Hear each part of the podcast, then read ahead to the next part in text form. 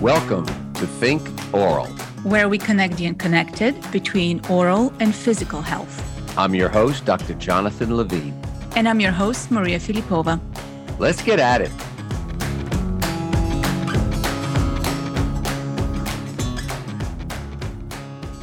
All right, here we are, another episode of Think Oral Health. Jonathan, I'm super excited about our guest today. A very different person, personality, and perspective from our conversation partners so far. And a first representation of the DSO perspective on this call. Very excited. I can't wait yes. to get into the conversation. Tell us who we're speaking with today. Yeah, amazing, amazing. We are super excited to have David Thoni, who is from Independence, a, a new dental service organization and I say, the more I know about what they're doing, I'm calling them the disruptors of the disruptors. The DSO industry has disrupted the dental industry, organizing the dentist. It's a fragmented industry. David comes from a fantastic dental background from one of the large implant companies, Straumann, running their divisions. After that, he ran one of the largest implant DSOs, the whole east side of this country and then partnered up with Lane Thorold to start this independence. David, welcome to Think Oral Health. Thank you for the invite, and I'm very happy to be here. Oh, man, great to have you here. So, David, I think the number one question I want to ask you is about the pain points of dentistry. You've been in the industry for decades. You are a senior executive of the industry. You've had a tremendous amount of experience working with dental professionals, different dental companies. What are the pain points that Independence really went after as they developed their business model? What was your thinking there? Yeah, it was a very different way of thinking. I never imagined myself being a part of a DSO. We don't really actually view ourselves as a DSO. That's more of a dental partnership organization. When I was introduced to Lane Terrio, our CEO, we had many different discussions around the good and the bad that DSOs, their impact on the dental industry. And I personally have a very negative reaction to the things I see in the market around corporate driven dentistry and its propensity to drive unnecessary or lower quality dentistry. I just don't think it's in the best interest of the patients. A lot of great groups out there, a lot of great DSOs out there. And we wanted to create a different model that appealed to what we call the never DSOers. So every dentist knows a fellow dentist that joined a DSO and was one unhappy with the changes that were made we wanted to create a platform and build a business model that created a harmonious relationship between profit and quality patient centric, patient driven dentistry. And I think that's what we've achieved. And the way we achieve that is around what we call an extreme level of autonomy. And there are many groups out there that promise their dental partners autonomy. We go so far as to put it in writing in a contract that we can't make any changes to the practice without our dentist partners approval. Very different. So we can't make them use different labs, go to certain CE. So it really puts the burden on us to find quality partners to partner with that are positioned to grow. So it's a very different, somewhat unique. There are a lot of dental partnership groups out there. We just take autonomy to a whole nother level. So for the people out there listening, the dental service organization industry came to being to take these dental practices, which are fragmented. In the old days, it was one dentist, one hygienist, one assistant, 70% overhead. The dentist was asked to wear many, many hats. Very difficult to create the type of business model that is highly efficient and highly effective. And so there was a new approach. They were originally called 20, 25 years ago dental practice management companies that evolved to dental service organizations. And as David, you're saying, is evolving again. Mariya, when we think about this in healthcare and medicine versus dentistry, the medical professions that have their private dental offices where they have to hire people, they're outside the hospital systems, the plastic surgeons, the derms that have these private offices have a similarity to these dental offices where the dentist has to be the executive, has to be a leader, has to wear all of these multiple hats. I guess the big question, David, to follow up is where do you think the early dental service organizations went wrong, where they developed this negative reputation, especially with a number of people in the industry? Where did they go wrong right in the beginning as kind of these early pioneers? I'm not sure I would put the blame necessarily on them. And I want to be very careful not to speak negatively about them. I would put it really on the financial people that were putting these mm-hmm. on them to achieve the returns and the profits. That That's right. When in doubt, always blame the finance people, right? As a recovering banker, I take offense to that. but I do appreciate the corporate driven dentistry that could be a side effect of optimizing for the bottom line and efficiencies. And so I do think that's the conversation we want to have. Frankly, it is the easiest thing to do. And there are many dental practices that need a full service DSO to come in and run them. And in many that's cases, right. making it a better practice, servicing the community better. That's just not the clientele that we're looking to partner with. So I think perhaps maybe they just got carried away was the focus on cost reduction. Let's just go beat up all of our vendors and get the best price that we can. Let's optimize the schedule. And they didn't focus on the culture and the practices. They didn't really focus on the person they were partnering with. The idea is to make every practice look the same. I've heard that mantra from many different DSOs. We've got our playbook. We're going to simplify and make them the same. And we want to partner with unique practices and continue to support their vision and what makes them unique in their market. Let's That's double click a little bit on that because I love where mm-hmm. Jonathan was going with this. I, on one hand, dentists go to dental school and learn about clinical care and taking care of a patient, they don't learn about running a business. And from that perspective, it makes sense. Let the dentist or the clinical team do what they are trained to do, what they probably was the driving force for going into that profession to begin with. And then optimize for all the business operational aspect of taking care of a patient to the people and the teams who are best suited to do it. Conceptually, it makes sense. Now, mm-hmm. what I'm hearing is what we're seeing in the medical side and the dental side is when the pendulum swings one way or the, another to the extreme. And if you are owned by a private equity firm, a private equity firm wants to do one thing very, very well take costs out of the system. Now, it sounds like in your case, David, you've got that happy medium where you're striking a balance between patient driven dentistry and an operating model that is efficient, yet not at the expense of the patient. Could you just describe what patient driven dentistry means in your case? And specifically, are you talking about a standard of care doing things that maybe other dentists would look as a cost, like preventative care uh, procedures or investing in technology and making the experience of the patient more, dare I say, joyful? So, what is that patient driven dentistry? What's the meaning of it when it comes to your organization? Well, it starts with the dentist partner and their mindset of always doing what is right by the patient. For example, they may be looking at a tooth that has a lot of infection and endo might be an option, even though they know that it's probably going to fail. In a patient centric model, you explain clearly to the patient, but you say, you know what? I would like you to go see an endodontist and get their opinion. That's what they do. They may have something else to tell you or doing a filling when that will suffice as opposed to doing a crown. The way I approach dentists in the past is to explain to them, if you ever go to an auto mechanic and the mechanic tells you, no, you don't really need to do this, this, and this. I think we should just make these minor adjustments and let's see how it goes. You're always going to see that mechanic. You're always going to go back to that person because the trust we're skeptical. And so I think patient driven or centric dentistry is about truly always having the patient's best interest in mind and not trying to meet crown production because some regional manager from a DSO has come in and said, Hey, your crown production is off 15%. What are you going to do about it this month? That's what I mean by corporate driven dentistry, perhaps not being patient centric. It puts the emphasis on profit. And the implication yeah. is that you could still make money while you're still being patient driven. Tell us about the business model behind that. Well, I had a professor at Harvard Business School that his mantra was make a fair profit fairly and you will end up doing very, very well in business. That's the mindset. Take the long view always with the patient.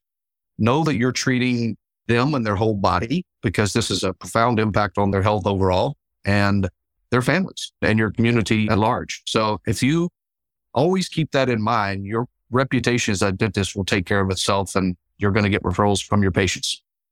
You mentioned you know, our favorite topics. Jonathan is writing a book on this, on systemic health and treating the whole body. So I can't wait to hear what he has to say about this. I love the conversation. The dental professionals, the medical professionals, the big common thread I truly believe is that we've gone into the profession because we want to help people. People coming out of great universities, we all had that wonderful opportunity and we have a lot of gratitude for it. And there's choices we make in our college years of what pathway we're going to take.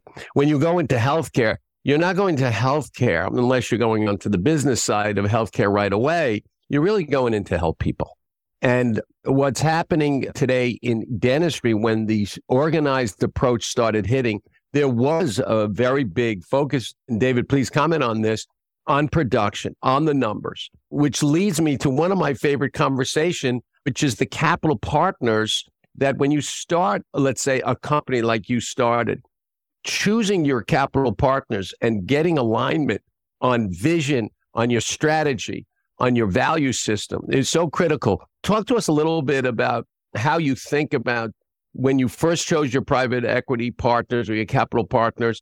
And as you guys have grown, as I understand, you've grown so steeply that you've actually gone to that next level. So tell us a little bit about what has happened in the last, I think it's a couple of years, and where you are today with that thinking. Well, sure. Well, we launched in a very difficult time during the pandemic. It was a crazy time to start a business, and we had planned on launching in May of 2020. And then when the pandemic hit, we actually lost our financing or financial partner. We had to kind of start from scratch there. We were fortunate to meet a group called the Firmament Group, private equity group based out of New York that really bought into the management team and to the vision and saw the uniqueness of our platform. So we were very fortunate to have a partnership with them in place. Their vision was always to stay in about three years. And we grew so rapidly the first year that we started making plans to bring on a larger sponsor, which we're, we're in the process of finalizing right now, a very well respected large group that's going to provide a tremendous amount of capital for us to achieve our very ambitious goals.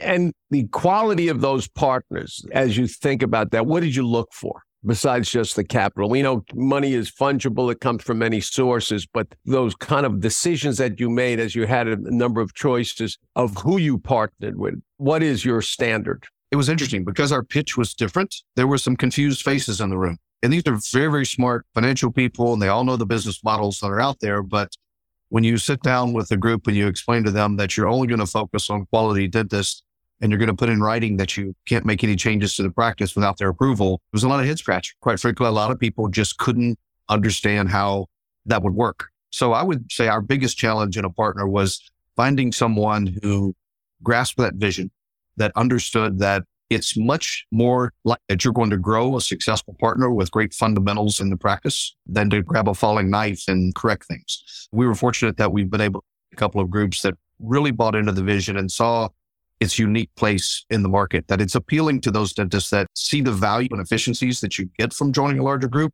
They just don't want to bust. Mariya, think about this from the context of medicine and hospitals and what hospitals are facing with the multitude of issues that they're dealing with because of scale and how that balancing act of quality of care and also profitability and bottom line interface with each other. And this happens in each dental practice, but now we're putting practices together under a corporate umbrella. And the challenges of just that, it's a very similar challenge in your past as an executive in Anthem. You we know, see that. We, yeah, mean, please weigh in. We're seeing that live now with Franklin United Healthcare Optum's group buying outright different practices and clinics and providers and optimizing on making them more digital and providing decision support tools. They've gone into beyond the operation model to advancing care delivery by providing some of those analytics tools, AI driven tools. And so the model is not one to one. There's certain differences. When we think about where healthcare has gone in optimizing providers, I think dental is probably just a couple years behind because we're just starting to look at analytics as part of decision support tools for the dentist. Most of the focus has been on operations, finances. Let's just get this busy work out of the way so the dentist could do what they do. I'm curious to hear both of your thoughts here. Jonathan, it's no secret that in your practice, you are a friend of technology, but it's also, I would say, you're not a typical dentist. Most dentists rely on the art of dentistry, where it's much more driven by the dentist. And so, what do you think, David, as well? Like, are you looking to expand that support for your clinics to include some more decision support tools and AI beyond operations? Absolutely. It's a key focus at our partner meetings. And that's where the conversation with the insurance providers is going to start and I guess come closer together with the dentistry is around AI and the preventive tools that are out there.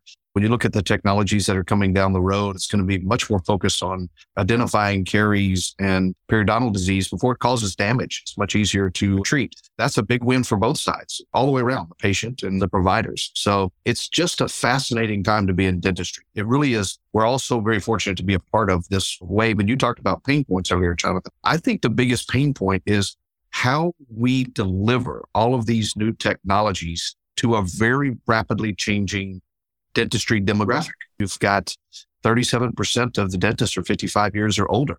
And we've got to find ways. I'm older than 55 and I can tell you technology is not as easy to grasp. How do we implement these new technologies and integrate them into the practices that benefit the patients is, is I think going to be key going forward. I was thinking about technology before you asked the question, Mariya. That's why we're doing this together. And you know, you the technology. Think of it, I say it. That's how it yeah, works, it, and vice versa. That's yeah. right. But let's think about it. In, in healthcare in general, it takes 17 years by the studies to adopt new technologies. And here we are in dentistry.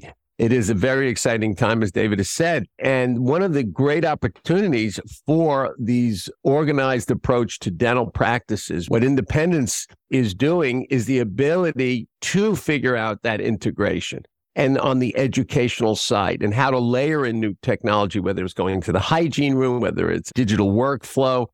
So, David, as you have been at this now a couple of years with the dental practices, the integration of these technologies, can you give us an example of what has worked so far in enhancing and improving the individual partner practices and what kind of response you're getting? It's very interesting. A lot of dentists join our platform because they want complete autonomy. But we are very fortunate. We've got very, very collaborative partners, great clinicians, really nice practices, and they're very open to looking at new technologies. So again, from our perspective, when we come in, we don't say, we want you to do this. And it's to be a very collaborative approach. We have to convince our partner that this is going to be good for their practice. And we may sit down and we quantify the numbers for them as well, too. So we say, doctor, have you considered doing sleep apnea plan? I'm a very big proponent of sleep medicine and how it's really. A, oh, you're amongst friends here, my friend. Not only because I am. It's a big opportunity. Yes. But it's a big opportunity to drive a connection for the medical community between cardiologists and sleep specialists, just as a starting point there. I'm a big proponent of it. But we have a lot of practices that don't know how to integrate that into their practice, especially when many times it involves medical billing, et cetera. So it's being able to sit down with them, quantify for them what the financial impact can be on the practice, what impact it's going to have on their schedule and how you manage that in a busy general dentist practice. And then providing a turnkey uh, solution that would help them with medical billing or whatever it is we need to do to make it successful. So we have to present a business case to our partners. And if they say no, we close the book and that's okay. Well, maybe we'll revisit that in the future. Clear aligners is another example. We may come in and say, this is the business opportunity. We've been very fortunate to have a great deal of uptake with our partners on our initiatives. And now they often come to us with ideas. Hey, I'm not excited with working with revenue cycle management or marketing. And we have many third party partners, which is also unique as far as DSOs go. We don't charge any DSO management fees. So it's very, very different. So it's a true joint venture. So when we do something together, whether it's investing in new technology or building out more rooms for expansion or hiring a marketing company, it just goes directly on the P&L. So if we're at 80, 20% ownership in the practice, we're effectively paying for 80% of the technologies that we invest in. So we spend a great deal of time looking for great partners to work with, great technologies that we believe in, because we're actually having to put out directly our money behind it as well too. We're not capturing it in DSO management fees. So it's a very different approach. I hope that answered your question, Jonathan. But well, the uptake- about aligning incentives. That is a very putting your money where your mouth is and aligning incentives. Brilliant. Bingo. And so, yeah. Go ahead, Mariya. Those are listeners out there, David. For those entrepreneurs and startups who believe that they have an innovative solution that might be connecting the dots between medical and dental teams, What's the best way for them to get in touch with you and get a test if they might be a good vendor partner for you guys? We have a fantastic vice president of support and performance for Cardiac Director of Performance as Carey Lasher is her name. She can be reached at Carey, C A R E Y, at independencedso.com. And she and her team are responsible for collaborating. And we've got several pilots going on with our partners on new and different technologies to see what's working. We don't ever pretend to know best. We want our partners to try it out and for them to explain to the rest of our platform the impact out in our practice. Thank you for sharing that. Yeah. So let me switch gears a little bit for a second. David, as an industry senior executive for decades, and, and now you're driving change in this new industry with independence, where do you see this DSO industry going? Let's just do a five to 10 year casting out. I think it was a couple years ago, it sounded like 12 to 14% of the industry was these dental service organizations. Now I think we're over 20, 21% of total revenue. Where is it going? Is it going to hit a ceiling or is it going to keep going? I think it keeps going. I was in Europe for a while and markets over there just four or five years ago. Spain, for example, already had more than 50% of the offices were a part of a corporate. So I think it will continue to drive. And again, what's driving that? Those demographics I spoke to earlier. You've got just very changing demographics. Dentists are over 55% of the over 55 years old, comprise a large part of the market. They need a transition plan. And a lot of associates that are coming out of school, many of them are women that only work part time and raise a family, are not interested in ownership. And so these guys need a path forward. They need a way to take the equity out of their practice. And so there's fewer buyers for them. And some of them just can't get their head around joining a DSO. I have a friend out in Arizona. I asked him what his transition strategy was, and he said a pine box. That's how much he hates DSOs. So we want to create a platform where people that are very skeptical, that just don't want a boss, they want a partner that can help them grow, but also take equity off the table now and provide long-term planning for them. That's the niche that we want to fill in this market. And fortunately, it's not a niche. There's a lot of dentists out there that fit this mold. And David, comment about the young dentist. Young dentist coming out of dental school, three hundred seventy-five to four hundred thousand dollars of debt after a number of years of dental school. How can your company have an impact also on the young dentist and the whole DSO industry in general answering that need as the dentists are retiring and maybe going from five days to four days or down to two days, the opportunity for new young associates to join these offices that are at a higher level because of this organized approach from the corporate team. Great question. The DSO industry, some of the larger ones, I won't name any names, but you have a kind of a revolving door sometimes with associates coming in. They come in, they work for a year or two trying to pay off debt, and then they move on. And the patient experience is they're usually finishing treatment with someone that didn't start it. And some of these young dentists are doing it out of necessity. And I think what our platform provides is a pathway to work in a quality practice where they can get hands-on mentoring from a great dentist and can be exposed to the technology that's driving the industry and how to use that. And by the way, a lot of them are coming out of school and are going to be a great resource for their dentist for digital technology and digital workflows. So it's very symbiotic, especially now we're going to see more and more augmented reality for teaching and universities. These, uh, they're going to come out much, much better trained with very little business training or experience at all. And Mariya, I know this perception is that dentists aren't very good business people. I can tell you our partners, we've got great business people. I know that's a broad brush to paint with, but it's yeah. true. They don't training in dental school, but there are a lot of great dentists out there that are great in both the back office and with the patient. So those are the folks we're looking for. Yeah, yeah. I appreciate that. And thanks for calling out that myth because we do love calling out pricing purposely throwing out statements and see what gets picked up and dispersed. So appreciate that. And I can tell you, I mean, again, every single dentist that I've met in my experience so far on the innovation side, dentists are entrepreneurs. They, they are. are quick learners. They go up that learning curve very quickly and figure it out. And so eh, building a practice is very personal. And for somebody to say, I'm just going to be part of a DSO and have somebody else tell me what to do, it's a yeah. very hard thing to yeah. do. Mariya, right? Like what Edison says, necessity is the mother of invention. So that's right. You get thrown into it. You're either going to sink or swim from a business standpoint. The question is how well you're going to do. And we know in business, we can all comment on this. It's all about leadership and it's all about culture and building your team to be able to provide a service at a high level and also to do well and to do good by people. Don't you think, David? Absolutely. And the work is one that's very uh, interesting to discuss right now because it's become so commonplace for the last four or five years for leaders to talk about culture. Everyone's read the books. They're espousing the same thing, doing the same values, exercises. It's become a great talking point. But you have to have the awareness to look beyond the words and actually look at what's going on with culture because everyone can talk about it, but not everyone absolutely implements. And we look for practices where there's a great leadership and great culture. And you can see that through turnover. You can see that through Google reviews, etc. But it doesn't take long to figure out who is talking about a patient centric practice and who actually runs one. Thank you for that, David. Let's go back to technology. And Mariya, I know she loves this area too. In dentistry, we're getting a huge impact. You were talking a little bit about the digital workflow. For everybody out there listening to the concept of a digital workflow in dentistry, it's the opportunity to scan the mouth instead of taking those impressions, as you've seen in those funny TV shows, and you, stuff goes all over the place and it gags you. We now use an intraoral scanner. It's like a video camera in your mouth to take all of these images that gets pieced together. We scan. Then on software on the computer, we design and then we can manufacture. You can manufacture anything from aligners to night guards to restorations. So as you think about new technology, what are you most excited about to bring to these dental practices that are already at a very good level and then trying to take them up to the next level in this collaboration and partnership of your company and these new dental practices? What's getting you excited these days? Uh, there's so much to be excited about, but you also have to realize you can't implement too much technology at once and you have to meet the clinician where they're at today. You mentioned earlier the slow adoption of technology in dentistry.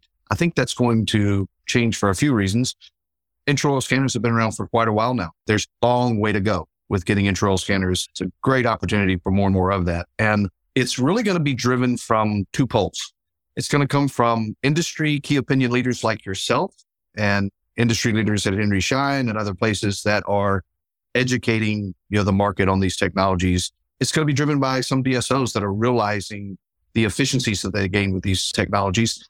But most importantly, it's going to be driven at the patient level patients are getting more and more educated themselves, researching online. I can remember years hmm. ago when I was in medical, doctors were complaining about patients walking in with information they downloaded on WebMD and wanted to argue with them or debate them on the treatment. That's happening in dentistries now as well, too. And what's happening is it's forcing dentists to embrace technology that patients are expecting.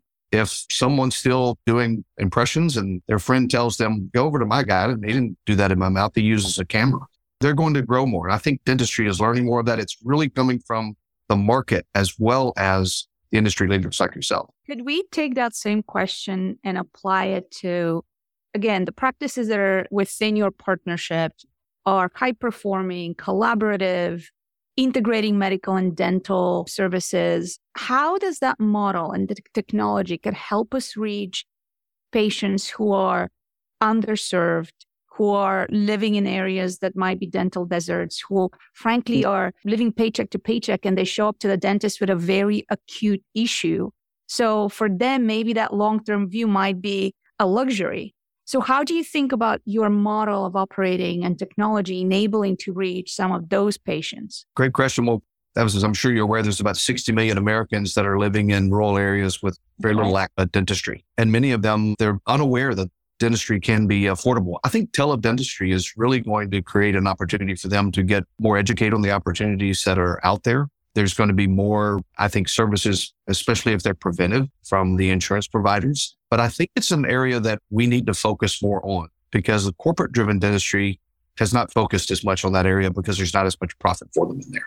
But we're also seeing after the pandemic, some of the rural areas growing a little bit more. People have less desire to live in a highly populated area. We just don't know. But no, you're absolutely right. Now, on our platform, it may not be at this point in our development that we're going to go into smaller markets, but we certainly recognize the need. And I think teledentistry is a great start. I think AI is a great start for using these algorithms to identify problems automatically as opposed to having to go in to see it. That just it could be a connection with their health clinic or provider. So I think that's the way dentistry is going. It may not necessarily be where we go initially. Mariya, just to give a quick thought on that, we have a foundation, the GLO Good Foundation, as you know, and we right. go to the Bahamas in partnership with Lenny Kravitz, Let Love Rule, and we bring in down about 100 professionals. And what our goal is, is not to go to so many other places, but to bring dentists to see what we're doing and to educate them and to create a playbook where they can now go to their areas, their communities, and help them out. And we're in partnership with Henry Schein. And this is something that organized dental groups like Independence could get involved with. And a lot of it is the leadership training of these dentists, the dental professionals, which they're basically mini CEOs of their practices. But now they have a fantastic support team like David and his team as they come under this umbrella. So this could be a very nice positive reinforcing loop to bring access to care to people who don't have access to care in different communities. And it comes right back down to building awareness and educating people in the capabilities they need to be able to build this. And it could yeah. be an exciting future for that. Yeah, I agree. And we all need to recognize how just incredibly fortunate and blessed that we are. And what you're doing and what many groups that are out there doing is giving back to the community that is underserved, I think is fantastic. Kudos to you. It really comes back. Mariya, right? You've met some of my team. It comes back to your people because they get so inspired by doing it. When you come back to your practice, the culture of that practice, the excitement of what we do Transform. is amplified. That's yeah, right. exactly yeah. right. I guess what I want to make sure is that since David, we started challenging assumptions and dispersing myths, I want to challenge the assumption that taking care of those communities who are underserved, who lack access, is not a good business. And it needs to happen on the side as giving back. And I do believe that technology could help us be able to deliver quality care at a lower cost in a model that is profitable and sustainable. That's really where I challenge everybody out there who is working on a new technology or disrupting the business of dentistry or care delivery. That's truly where you would be able to show if your product works for those communities, it would work anywhere because if you could solve that. So love everything that's going on in the GLO Good side. Love the model, David, you're proving on with independence. And I do think that in the next couple of years, we will see scaled models that work in those communities too. One of the things we haven't talked about, and Mariya, you make such a great point. David, please comment on this that when your dentist partner with an organized approach, you are freeing up time for them. The time that it takes to manage a practice, Mariya, on average is a day to a day and a half in every week by the dentist business owner. And if they partner up with an organized approach with business executives that are help giving them their independence, but really supporting them in areas that do free them up, they now have time for these other things which could be in the direction of doing well and doing good. David, are you seeing that? That are the dentists coming back to you and saying to you, I now have this support team and I have this extra time and now I'm able to do something that I've always wanted to do? Is this something that you might be hearing? 100%. Being a dentist can be a solo practice, can be a very lonely yeah. Everything is on you. So, us taking all of the back office off of their shoulders, all the accounting, bookkeeping, the payables, the benefits management, managing recruiting for associates and staff is the biggest headache right now for everyone. So them having a partner to take that pressure off of them or you're in December and you're thinking about how you're going to meet payroll because of the way it's, going with the schedule. Those are things that are not a stress anymore on a dentist. We take that off.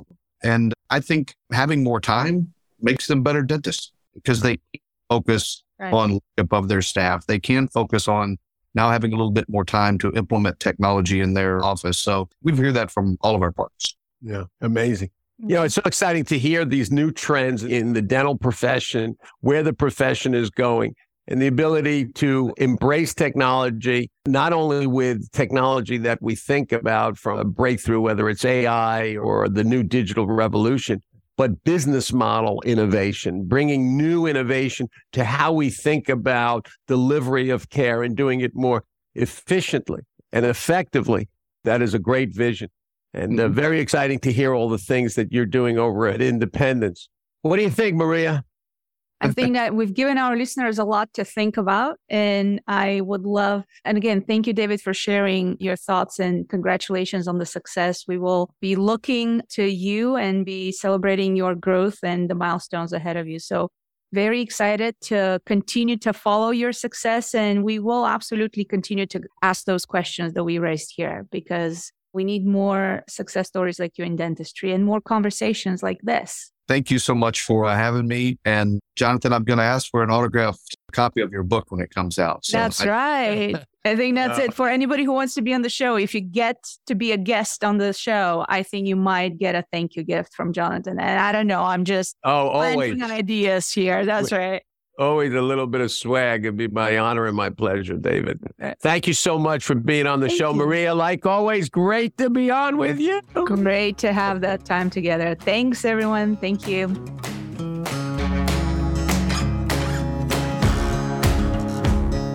Thanks for listening to the Think Oral podcast. For the show notes and resources from today's podcast, visit us at www.outcomesrocket.health slash thinkoral. Or start a conversation with us on social media. Until then, keep smiling and connecting care.